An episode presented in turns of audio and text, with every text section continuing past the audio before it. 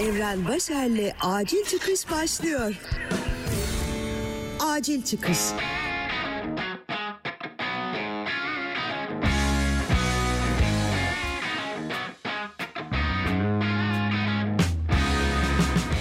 Selam sevgili dinleyen. Ben yine ortaya karışık konularını toplayıp gelen yayıncı Evren. Bugün 28 Nisan 2021 ve sen Acil Çıkış'ın 55. bölümünü dinliyorsun.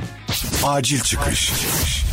Kanada'da 2020 yılının vergi bildirim döneminin sonuna yaklaşıyoruz ve geçtiğimiz günlerde ben de bu bildirim için hazırlıklarımı yaptım. Ve 5 yıllık Kanada geçmişimin ilk vergi borcu çıkan bildirimi için şimdi hazırım ve önümüzdeki 1-2 gün içinde de bunu tamamlayacağım. Bu çıkan 1000 Kanada doları miktarındaki borç minnak kalbimi biraz sarstı ama tabii bu borcun bir sebebi var. Çünkü 2020 yılı içinde Kanada devleti Covid-19 pandemi ek desteği olarak bana neredeyse 20 bin dolara yakın para yatırmış. Şimdi de yani zahmet olmazsa bir maniniz yoksa hani işiniz gücünüz yerindeyse o paranın bin dolarını geri rica ediyoruz diyor. Bu tabloya şöyle bir bakınca yani minnak kalbim normale döndü hemen. Yani bana bu mantıklı geldi açıkçası. Türkiye ise büyük bir kapanmaya hazırlanıyor. Ama nasıl hazırlanmak? Yine çoğu meslek grubundaki kişiler ne yapacağını bilmiyor. Esnafın çoğu kepenk indiriyor. Günlük işlere gidenler kara kara düşünüyor. Hükümet tarafındansa maddi destek konusunda sağır edici bir sessizlik duyulmakta şu an.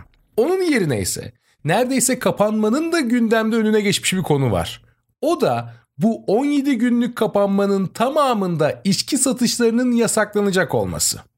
Ne Ege kıyısında denize bakıp rakısını içmek isteyen Ahmet amcaya, ne işten çıktığında bir kadeh şarabın hayalini kurarak eve giden Sevil Hanım'a, ne akşam uyduruk ligimizdeki uyduruk maçlardan birini izlerken bira içmek isteyen Melih'e, ne akla, ne mantığa, ne vicdana, ne anayasaya, ne kanunlara ne de herhangi bir yazılı maddeye uyan bu gayet keyfi uygulama gayet de güzel uygulanacak gibi duruyor.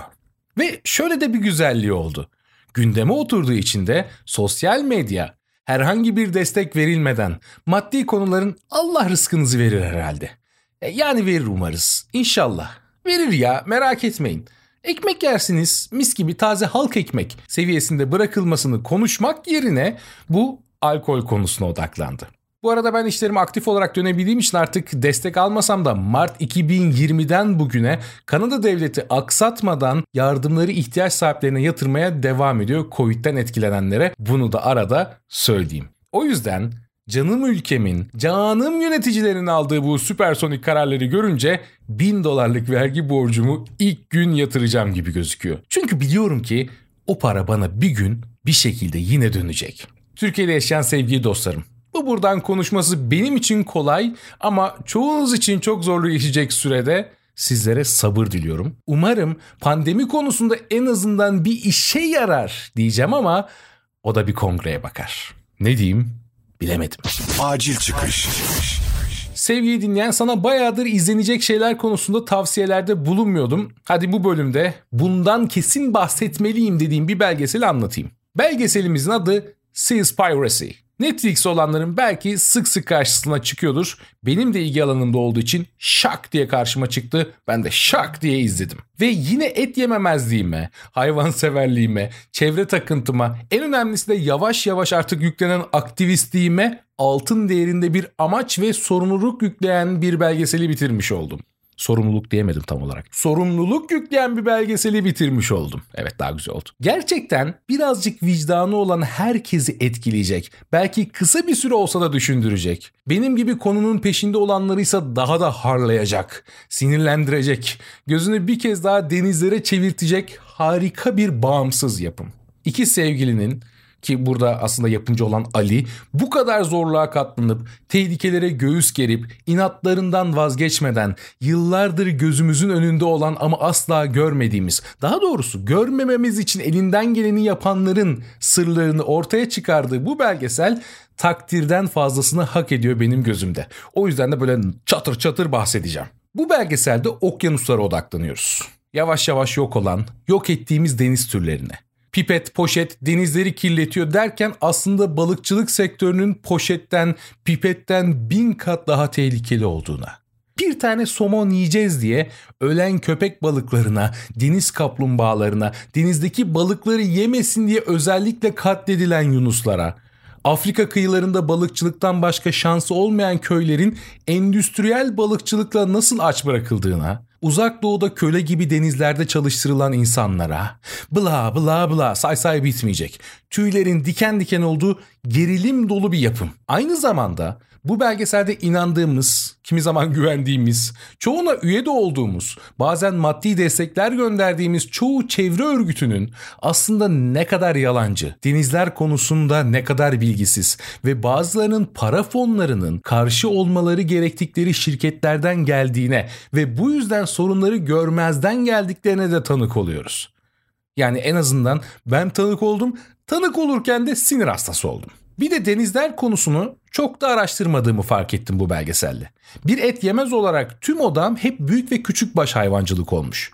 Çevreye verdikleri zarar, hayvanların çektikleri eziyetler derken kafamı denizleri hiç çevirmemişim. Evet balık yemiyorum ama denizler konusunda hiç özellikle araştırmamışım. Büyük ve küçük baş hayvancılıktan daha büyük bir canlı ve çevre katliamı denizlerde yaşanıyormuş meğer haberim yokmuş. Karşılaştırma hoşuma gitmese de çünkü fark ettiysen sevgili dinleyen benim için her canlı aynı ama durumu anlatabilmek için şöyle diyeceğim kara hayvancılığında üretilen ve kesilen hayvanların ne olduğu belli. Yani araya hani panda, kedi, zebra gibi hayvanlar kaynayıp öldürülmüyor ve insanlar da bunları yemiyor. Endüstriyel hayvancılıkta en azından yerleri yok bunların. Ama endüstriyel balıkçılıkta öyle büyük gemiler, öyle büyük balık ağları söz konusu ki hele bir de kaçak avlanıyorlarsa o ağın içine köpek balıkları, yunuslar, deniz kaplumbağaları artık aklınıza ne gelirse normalde tutulması hedeflenmeyen ve tutulup öldükten sonra denize atılan on binlerce başka yenilemeyen deniz canlısı hiç yere katlediliyor.